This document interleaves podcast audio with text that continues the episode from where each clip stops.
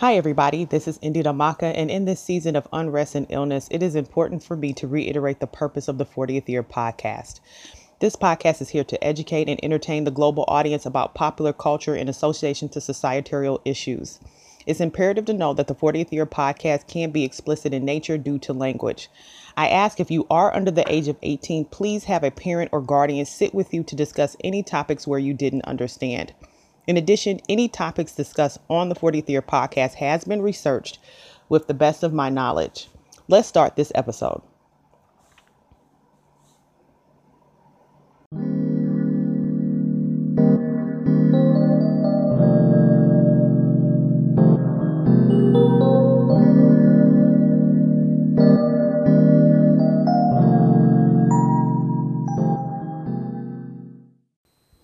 All right, everybody. Welcome, welcome, welcome. This is Indita Maka, and this is episode 31 of the 40th Year Podcast. Again, welcome. Let's get into some housekeeping stuff in regards to the podcast. As you know, my distribution list has decreased. I am no longer on Google Podcasts, unfortunately. Sorry to all those who use that particular platform to listen to podcasts, but currently, you always know that you can go to Anchor and Spotify to listen to the 40th Year Podcast, as well as other digital platforms like Apple and Radio Public. In addition, I wanted to go ahead and give you the series finale for the 40th Year Podcast. As you know, or if you're new to the 40th Year Podcast, this is actually a limited series podcast. It began in February on my birthday, and it will end Wednesday, December 9th. That is the 45th episode. Again, the series finale for the 40th Year Podcast will be Wednesday, December 9th, and that is episode 45, if I counted right. So you're thinking, well, what's coming up after that? There is a podcast idea that I have, and I told you guys before that I am wanting to do the podcast, but the environment right now has left me in a place of uncertainty, and I want to kind of see what it would look like after the presidential election, along with some other elections that I find pertinent to what I do. And I think it's important to also take into consideration that I am a caregiver for a loved one. And so that's priority one. I hoped that in 2021 that I will no longer be caring for the individual, but that is where the timing of the podcast plays. When I started the 40th Year Podcast, it was really just a pet project of mine through the Carnal Collective to kind of see how I could move the community through my conversation about popular culture and issues in society. And so I'm hoping for the next podcast, I can put a more serious imprint on it, but I need time to rest. I initially said first quarter 2021, but somebody asked me to wait till the summer. And so what I wanted to do after the 45th episode is to give you a trailer for the new podcast. But if I'm not sure about the timing, it doesn't make sense for me to do the trailer. So I'm still up in the air with it. It doesn't mean that it doesn't happen. It's really about timing. So let's just be prepared for the 40th Year Podcast to end on Wednesday, December 9th, and we'll see what happens after that particular timeline. Also, I want to send prayers and encouragement for those who called Chadwick Boseman a friend. If you know, over the weekend, his life ended due to he secretly was suffering from colon cancer. Apparently he has had it for, it seems like he's had it for maybe 3 to 4 years. He started off stage 2, and then recently it had become stage 4. And a lot of people didn't know, apparently. It seemed that he was working through the health issues he was having, which was incredible to me, because to have that kind of cancer, I heard it makes you sometimes not able to have mobility. So Again, prayers and encouragement to his family and friends, and may his soul rest peacefully now.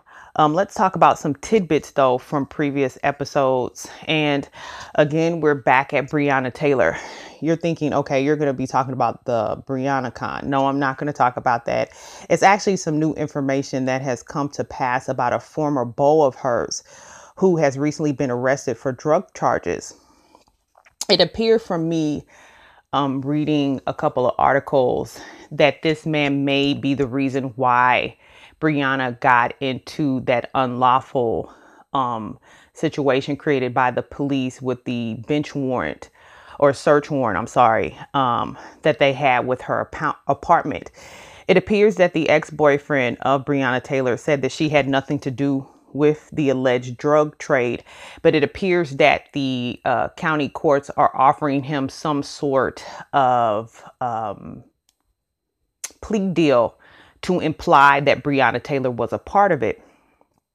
Her ex-boyfriend, Jamarcus Glover, was arrested on drug charges this past Thursday. And he explicitly said that she had no involvement in the alleged drug trade that he was involved in.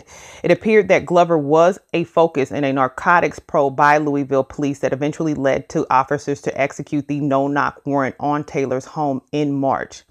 He told the Louisville Courier-Journal that police used misleading information to obtain the warrant, during which Taylor got shot, but there was no drugs found in her apartment. And so he does all of this. He does a lot of blaming to the police, but I presume that he was still using Breonna's address for some reason.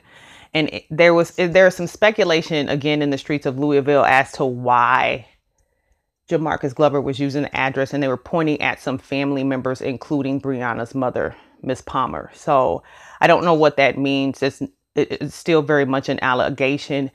And it just seems that Glover is quick to say that she has nothing to do with it, but it would be interesting to see what he does in the plea deal situation, to see, does he flip? But he's been very agitated by the fact that they keep saying her name. So I'm thinking it's not true.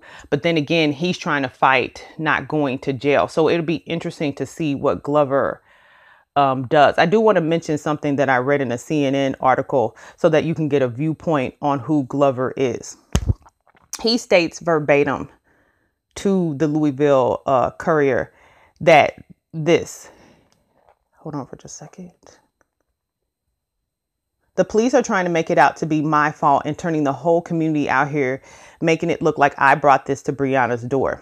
There was nothing never there or anything ever there. And at the end of the day, they went about it the wrong way and lied on that search warrant and shot that girl out here, is what Glover says. Taylor's family and their attorney have maintained that Breonna was not involved in her ex-boyfriend's alleged drug trade. Lonita Baker says to CNN, it's always been our position and still is that she was never involved in any illegal activity.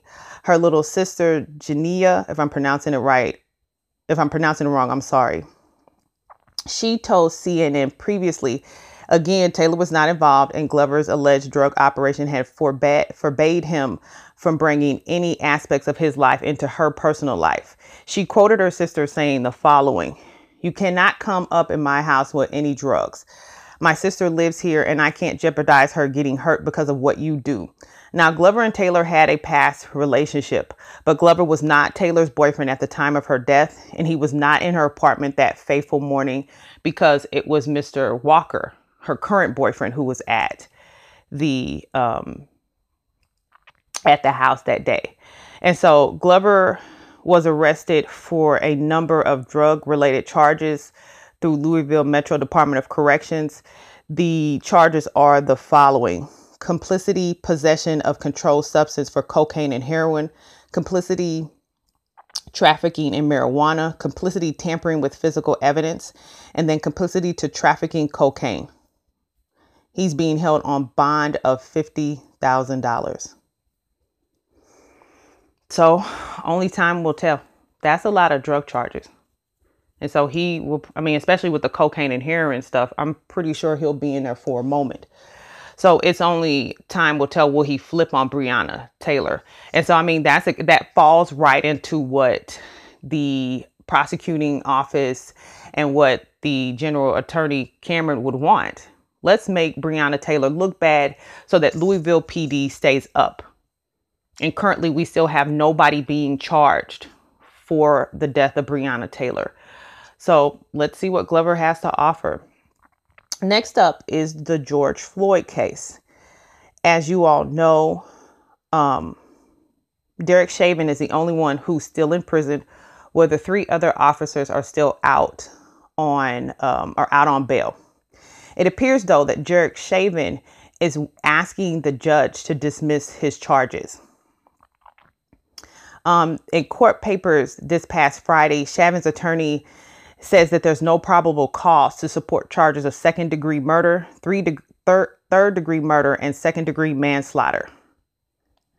Now, in my mind, with that statement, we know that the other three are probably going to say the same thing about their charges. And currently, all four officers are fired.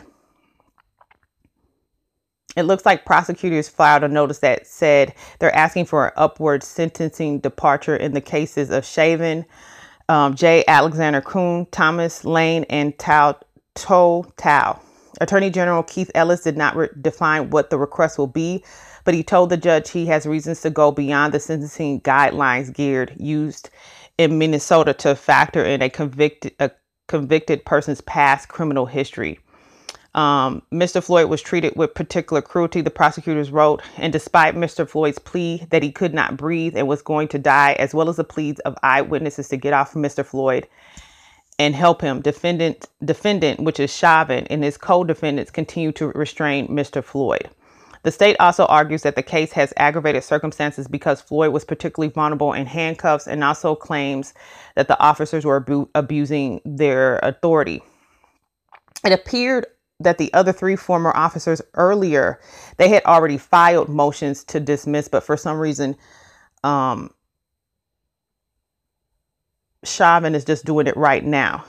They said the judge who's currently over the case, a Kyle Hill, has not yet ruled on any of them.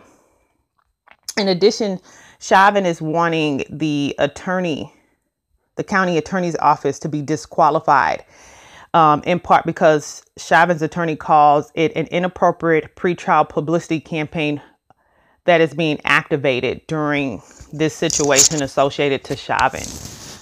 Cahill has denied a similar request by another former officer. And so that was interesting. They don't believe that it's enough evidence against them. They do not like the publicity, which I'm assuming the celebrity factor is what I think they're talking about. Because if you pay particular attention to those who were supporting George Floyd, you had Steve Jackson, who was a former NBA player. It was a lot of people who were circling around him, who is a close family friend. And I also thought look-alike, actually, but I think that was some of the issue that the four officers saw in the situation, and they didn't really like it. You all are thinking Benjamin Crump as well. Yeah.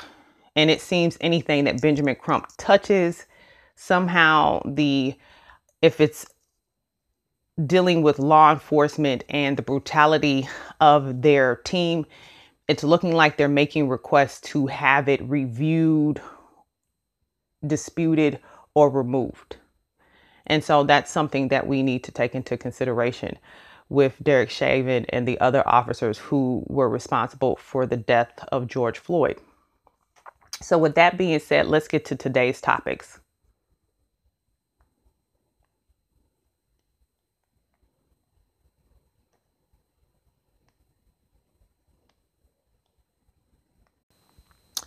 All right, y'all. So let's talk about Jacob Blake. If you're unaware of who Jacob Blake is a young man who was shot 7 times in front of his sons by Kenosha, Wisconsin PD. It appeared that the day it took place, there was a call for a domestic dispute. And it appeared that a woman was saying that either her husband or boyfriend was on the property and he was not supposed to be there. So to me, it kind of sounded like there was like a restraining order placed.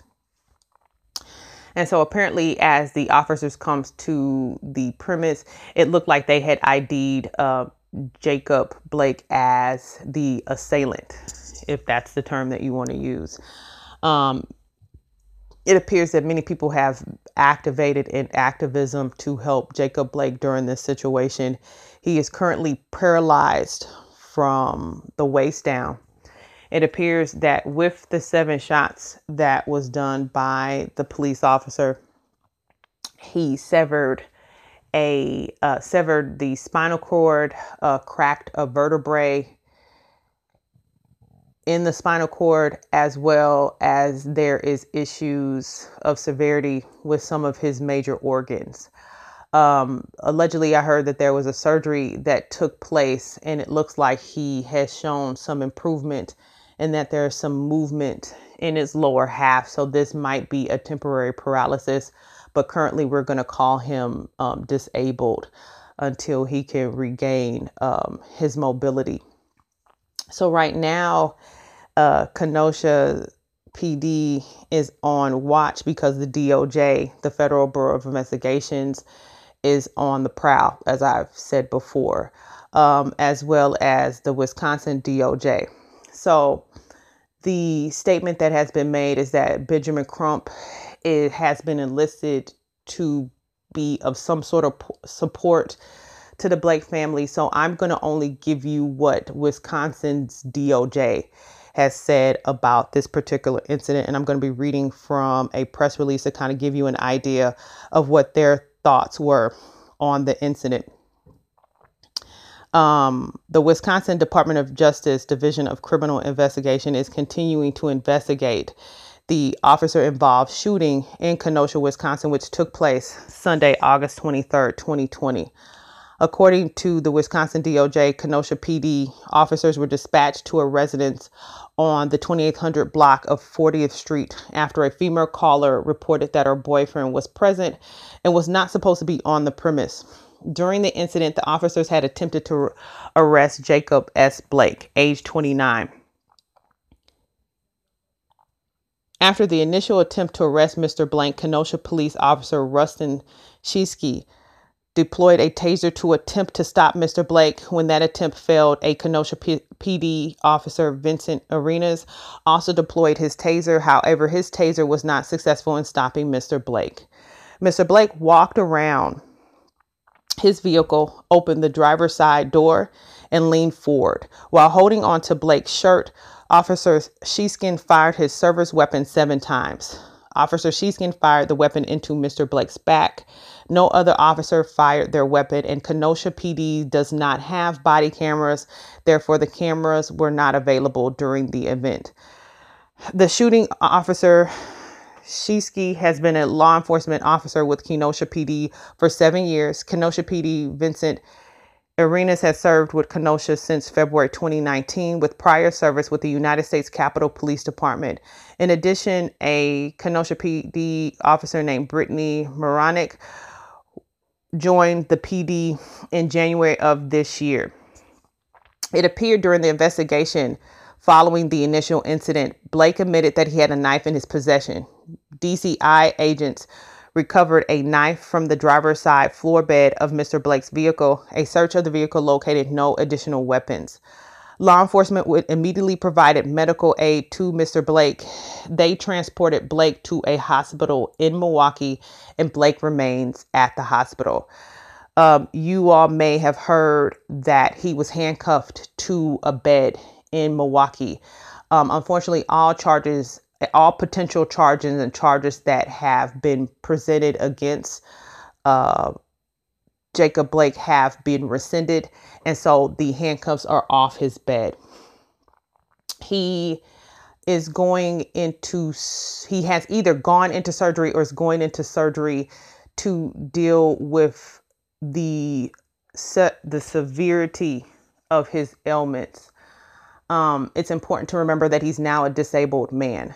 And so I think for me, I'm stepping into the conversation to discuss the presentation of monies that you all may be trying to advocate to give to him, and focus on the fact that he needs to have stuff for his current state. He will need wheelchairs. He'll need transportation. There will be additional services. With the way healthcare is operating during this COVID pandemic, a lot of that stuff may not be offered to him until the beginning of next year, God willing, because that is the timeline that they're giving people here in the state of Missouri. And so I don't know what it is when you talk about healthcare in Wisconsin, especially for those who are disabled. A lot of things will change, whether this is a temporary or permanent situation for him. And it's important to remember that if you're going to offer help, consider what it will be for him presently, not in the future. In addition, keep in mind his children, but remember his kids need him today and not tomorrow. So anything that you can give them today in their schooling today, that would be welcome as well. It's very expensive to be a person with a disability, whether it's temporary or permanent. And so I wanted you to keep that in mind. And the process is not easy, because I hear certain people who don't understand disability services who think that it's a really quick pace because you are a minority, but they use a different word, and we're always begging anyway, it'll be easy. It was never easy when I advocated for him. And as a person who has a disability, it was never easy for me to obtain either. And so they need to start right now. Let the hospital social workers help. Let the disability advocates, let the disability organizations that have the funding help Mr. Jacob and his family get on their 2 feet as he goes through this process of rehabilitation. It's going to be a long journey. And I don't think any amount of money from Kenosha or from the state of Wisconsin is going to help him with his mind in regards to being paralyzed from the waist down. And so that's imperative. So that's really why I wanted to step in and talk about Jacob for a moment, because he's now disabled. And that is a very, very hard place to be when you were once mobile, and especially when it happened in front of your children. So keep this family in prayer and encouragement. It's definitely going to be needed. The next topic that I wanted to talk about was that there was a sex trafficking ring that was busted in the Atlanta, Georgia area. This was a federal bureau of investigations, it wasn't at the FBI. It was the DOJ through the U.S. Marshals who activated this charge. It was called Operation Not Forgotten. And it appears that the U.S. Marshals Services has a missing child unit that works with other agencies across the country to help find missing children. And so with this particular effort, they were able to find 40 missing children in Georgia. It appeared that it was a 2-week operation in August in Atlanta and Macon, Georgia, that they were rescuing endangered missing children. Operation Not Forgotten resulted in the rescue of 26 children, the safe location of 13 children, and the arrest of 9 criminal associates. In addition, the investigators were able to clear 26 arrest warrants and file additional charges for alleged crimes related to sex trafficking, parental kidnapping, registered sex offender violations, drugs and weapon possession, and custodial interference. The 26 warrants were cleared include 19 arrest warrants for a total of 9 individuals arrested who some had multiple warrants. It appeared that the missing children who were involved in Operation Not Forgotten were considered to be one of the most at-risk and challenging recovery cases in the area. It was based on indicators of child sex trafficking, child exploitation, sexual abuse, physical abuse, medical and or mental health conditions. Other children were simply being located at the request of law enforcement to ensure their well-being. The U.S. Marshal Service investigators were able to confirm each child's location in person and assure their safety and welfare. It appeared that the following agencies were involved in Operation Not Forgotten in the Georgia area. It was the Georgia Bureau of Investigation, Georgia Office of Attorney General, Georgia Department of Family and Children's Services, Georgia Department of Juvenile Justice, the FBI, and the Children's Health Care of Atlanta. I just found this, it was interesting to me because I kept thinking for 2 women, I'm not going to talk about them no more on this podcast because this was it for me. Your priorities were off and I could see it from jump. But to see this take place in your state, and you were concerned about being a VP and not really handling what was at home, this could have probably never happened if you were paying attention. But, you know, the glitz and glamour of being a VP, I guess you thought that would be more, that was more pertinent than the well-being of the juvenile citizen in your area. And it appears to me that Atlanta is starting to become a depot for sex trafficking. It looks like St. Louis had been a depot, and so was Memphis and Dallas. But I can tell Atlanta is starting to pick up in that process. And that's something that we need to take into consideration when we talk about sex trafficking. And it's, you know, people want to make fun and do videos and tell you to do OnlyFans for donations. But this is a serious, serious situation, especially for the young woman of color. They're already telling you that you're not good enough. And to see this take place, and grateful that it's a recovery, but we still need to talk about this with our young women so that they don't become a victim. Because they make it sound like it was cool. It was a woman actually in Atlanta. She was a Nigerian national, supposedly. She was going to Nigeria telling these young women that if you come to America, you will be a nanny. Came to America to find that they had only been trafficked for sexual pursuits. That was very devastating to me. I saw that on the DOJ's media site. And so, you know, it goes both ways. We need to be able to identify what these sex traffickers look like, and we need to be able to tell our girls, whether they're black, white, or other, this is what it is. We don't have those conversations anymore. And it's important that we continue exposing this to our community so that we can get rid of it. Let's get to the next topic.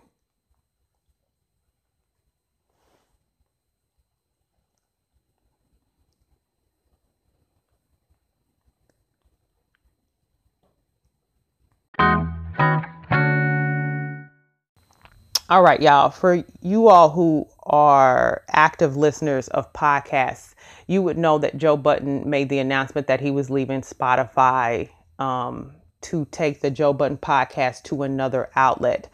On his podcast episode entitled Views from the Spot, he let everybody know when his last day was, which I think was like late September. And he was not able to say where the podcast was going at the time. And so as most people were under the impression, there was a lot of faux pas that took place between him and Spotify as he walked down what I call walk down the aisle with them as a exclusive partner to his content. It was a lot of things, you know, basically it had a lot to do with money and a lot to do with time. And unfortunately, because Spotify was new to the podcast game, I think it was a learning lesson for both the two, because you could kind of tell with the way they articulated the contracts with other people.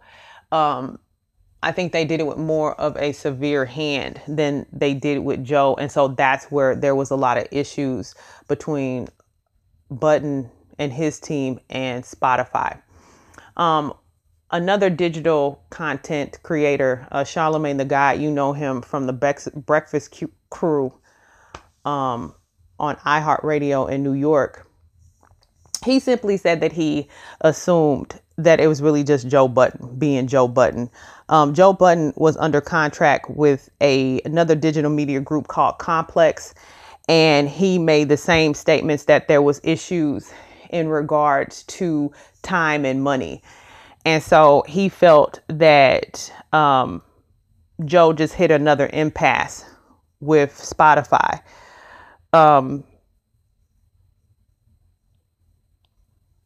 conversation of just being undermined and undervalued, we had heard it before. And so Charlemagne didn't care. It was really just Joe Budden doesn't know how to do business was kind of the summation that I was getting from Charlemagne the day he made the statement. And I don't know if it's that. I do think the articulation of the contract was the problem, because when they talked about the editorial calendar, to me, it didn't sound like you all were taking into consideration that you guys need days off. One of the things that I did not like about Joe Budden's podcast is this. It went from one time a week to two times a week. That's too much in my mind, in a nutshell. That should have never happened in my mind. Then you go from giving your audience an hour and a half was the max to these, you doubled it to where it was like 3 hours and 20 minutes to me, where it could have, to me, made an issue amongst you and the rest of your team. And I know you gave an articulation about it being some kind of like threshold about how people, how long is the retention rate as a person hits the podcast? Do they make it to the very end, or do they cut off in the middle? And I guess that's what Spotify pay attention to. Now, somebody told me it has changed, that the moment the person hits the podcast, you get credit. But I don't know. And it's a, like, I'm on Anchor, which Spotify is their parent company. And so for me, I read the terms of agreements and I understand it. And so my content is my content. And so there seemed to be a question about what they could and couldn't say. That wasn't said on the podcast. This is just rumor. And so I think that that is why Charlemagne is really throwing shade on Joe Budden, because there's certain things that they wanted to talk about, but Spotify asked them not to talk about it. And that happens sometimes, because that's the thing that I think everybody in the podcast community has to take ownership when we go into this conversation of distribution, that our agenda may not be the distributor's agenda, and that the agenda that they have, we could be conflicting it, and that they just want to get rid of it. And so that's what I thought from Complex. And I felt that that's why Spotify was in agreement to letting Joe go, because whatever Joe wanted to do, it didn't look like they were going to be able to satisfy his need. And it just wasn't articulated in the best way. I mean, shit happens. And if it, I mean, it's just, it's a learning curve, especially in digital. It's always a learning curve, because there's always something being thrown from out of nowhere dealing with the World Wide Web. That's the consensus. He did make it clear that he was willing to allow his next movement in digital media to be placed on Spotify. It just would be one of his distribution spots. So it would be interesting to see where Joe goes next. I thought Tidal, but apparently in the conversation about him letting Spotify go, Tidal had requested them to come to them, but apparently they declined. So I thought, oh, that answers some questions. Some people also just thought YouTube, because he's already on YouTube. So it was Spotify audio wise, and then YouTube, you got to see the actual video of the podcast being made. And so it would be intriguing to see where he goes next. I mean, I think Charlemagne made a valid statement. It's just that it seemed to him that Joe was the problem.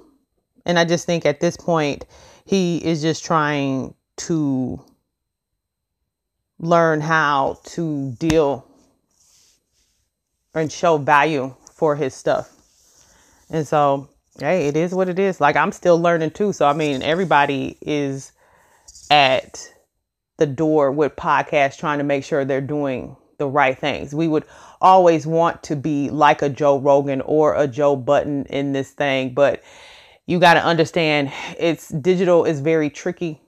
The technology can become tricky. And if you don't know how to explain it, you can maneuver and get played in a contract. Am I saying that's what Joe Budden did? I just think there was a misunderstanding, or it wasn't articulated properly enough for him to get what he needed, and it fell apart. And sometimes it takes 2 or 3 times for you to understand. That doesn't mean he's not bad at business. It just being able to articulate it, to be clear. This is what I want. And that's it. Let's get to the next topic.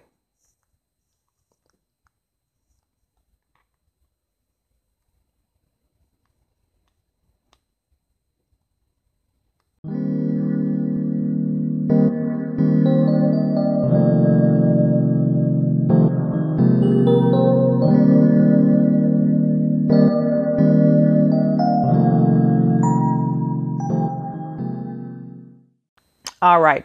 y'all. Kanye West is back in the news. You're like, yeah, the presidential stuff. No.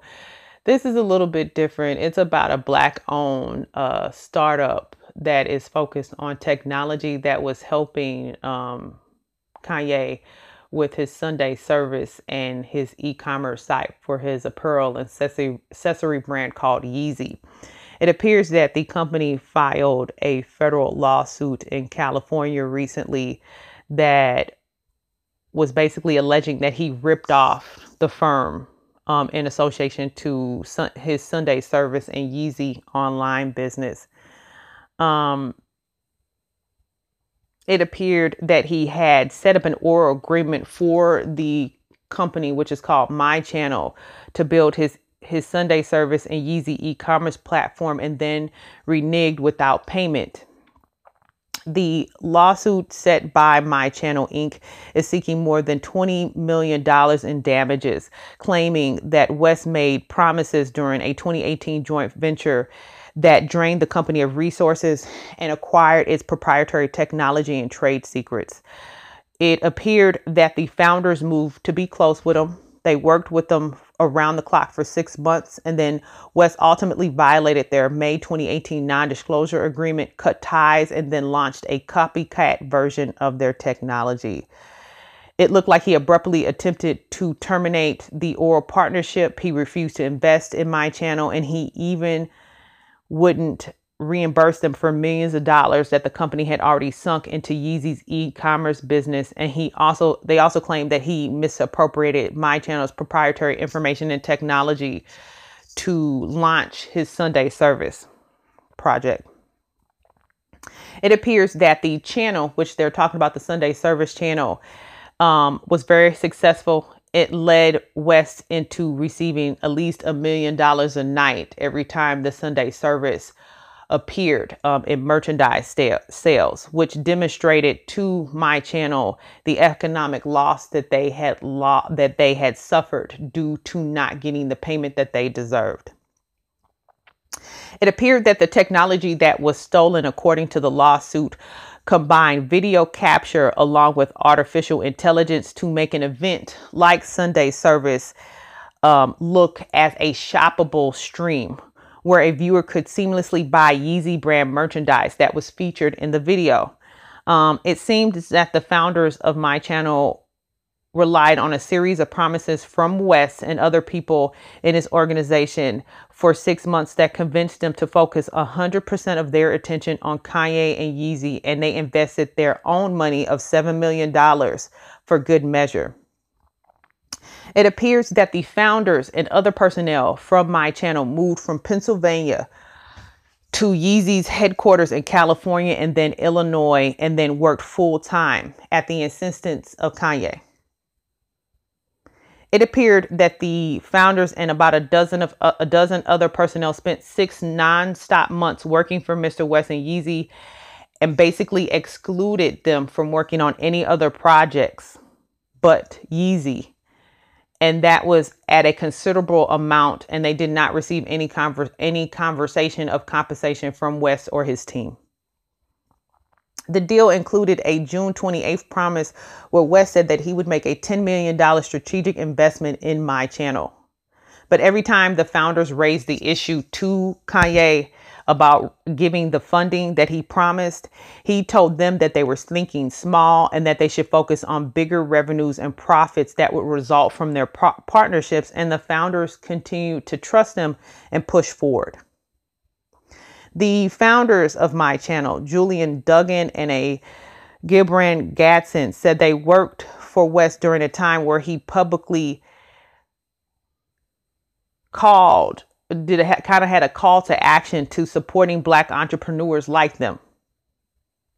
But promptly after West traveled to Uganda in Africa, he cut ties with the company, using to say verbatim, some untrue perceived slight as a prefix.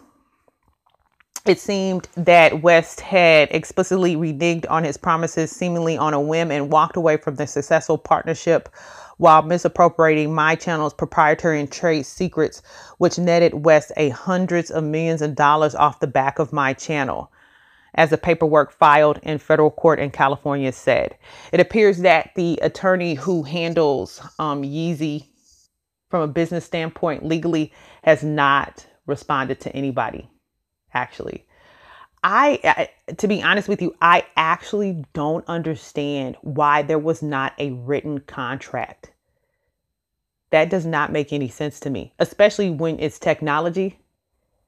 I mean, I know it's Kanye West, but not enough for me to, that'd be one of the reasons why I'm writing a check, writing. If ain't no check written, we don't get to do nothing. I ain't having nobody stop what they're doing without some money being seen. That is, and for him to have, for the founders to have personnel to pick up what they have in Pennsylvania to roll to California, then Illinois, I'm pretty sure they're being sued by them. I don't know. I don't have no sympathy for My Channel. That don't make no sense. Oral agreement. Oh no, you need to have a written agreement. I don't know how this is going to play off. I'm pretty sure that this is going to be a fail in my mind. I mean, unless they got text messages and emails stating some of this stuff. I mean, I guess I don't know. That's not it. That sounds like a bunch of groupies running behind. I mean, they might get a percentage of it, but not the amount that they requested. That don't make no sense. Let me stop. That's aggravating, to say the least. I don't have no sympathy for him. I mean, it sounds like they really knew what they were doing. If he was able to make that much money, $1 million a night off of these guys' technology, and you didn't get a percentage of it. Yo, man, I don't know. Let's talk about somebody that I like for real, though, because that bothers me too much. Let's talk about Britney Spears. It looks like Britney Spears has been in the news for a little while because she has made a request to the courts to relinquish her father as her conservator, as the person who handles her estate, really just who handles her monies. It has been stated that her father has been ill. Some people you say gravely ill. I don't know how sick he is, but he's not able to handle her monies like it used to. And it looks like they've made a request for her little sister, Jamie Lynn, to step in and be her payee. But unfortunately, most people, I guess, in Hollywood and in the music industry have stepped up and said, no, let's let Britney handle her own affairs. It appears that many people are saying with the way she's had her, she has a concert in Las Vegas. She has I call it a review of her work in Las Vegas. And it appears that if she can do that day in, day out, she should be able to take care of her own affairs. Right. But apparently the way it is perceived, the family does not feel that she's stable enough to handle her own money, and they have been able to be successful to have her father be the conservator of her estate. So right now, Britney is asking that she no longer has the conservator, her father, and she doesn't seem to want Jamie either, it looks like. So I don't know if they're family or not. Or I don't know if it's become a conflict now that Jamie's being asked to step in as the payee of her estate. But it looks like she no longer wants the family to help her. I thought, wouldn't it be easy just to do a court-appointed psych evaluation? I haven't read anything anywhere to really state that that's what they're asking her to do. But that to me would be easier to do than to have this back and forth notion. Because I do agree, if she's able to work in Vegas, because Vegas is, that is an event in itself. And if she's able to do that day in, day out with no issues and nobody is complaining, because, the event community in Vegas, they'll give you what you need if you need it, if you ain't handling it properly. So trust me, I haven't heard anything negative about Britney. So it's weird it's weird for me to hear that she was going through that. It's actually on social media. It's a free Britney movement. And I have to agree. I do think it's time for her to, me and her are the same age. It's devastating to see that everybody goes through an ailment or two. Everybody has a mental illness. But when you see progress, don't you think it's time to let her go? It just looks like greed might be involved. And the impression that I get, it seems that it could have been a falsity that was created by the family to keep her money. Because you got to understand, the mother and father had been living off of Britney since she was like a little girl, I think around the age of 10, because she used to be a part of the Disney Channel. And so for me, they don't have the idea of how to make their own money, but through Britney. And so I think it's important for the courts and everybody else that's involved in how she should live her life. She'll understand has two kids. Nobody takes the kids out of her home. So there can't be anything wrong with her, right? Her kids live with her, don't they? So let's go ahead and free Britney, huh? Now that's the end of my podcast. Let me get off my soapbox. I appreciate you guys for listening. I will talk to y'all next Wednesday. God willing. Bye-bye now.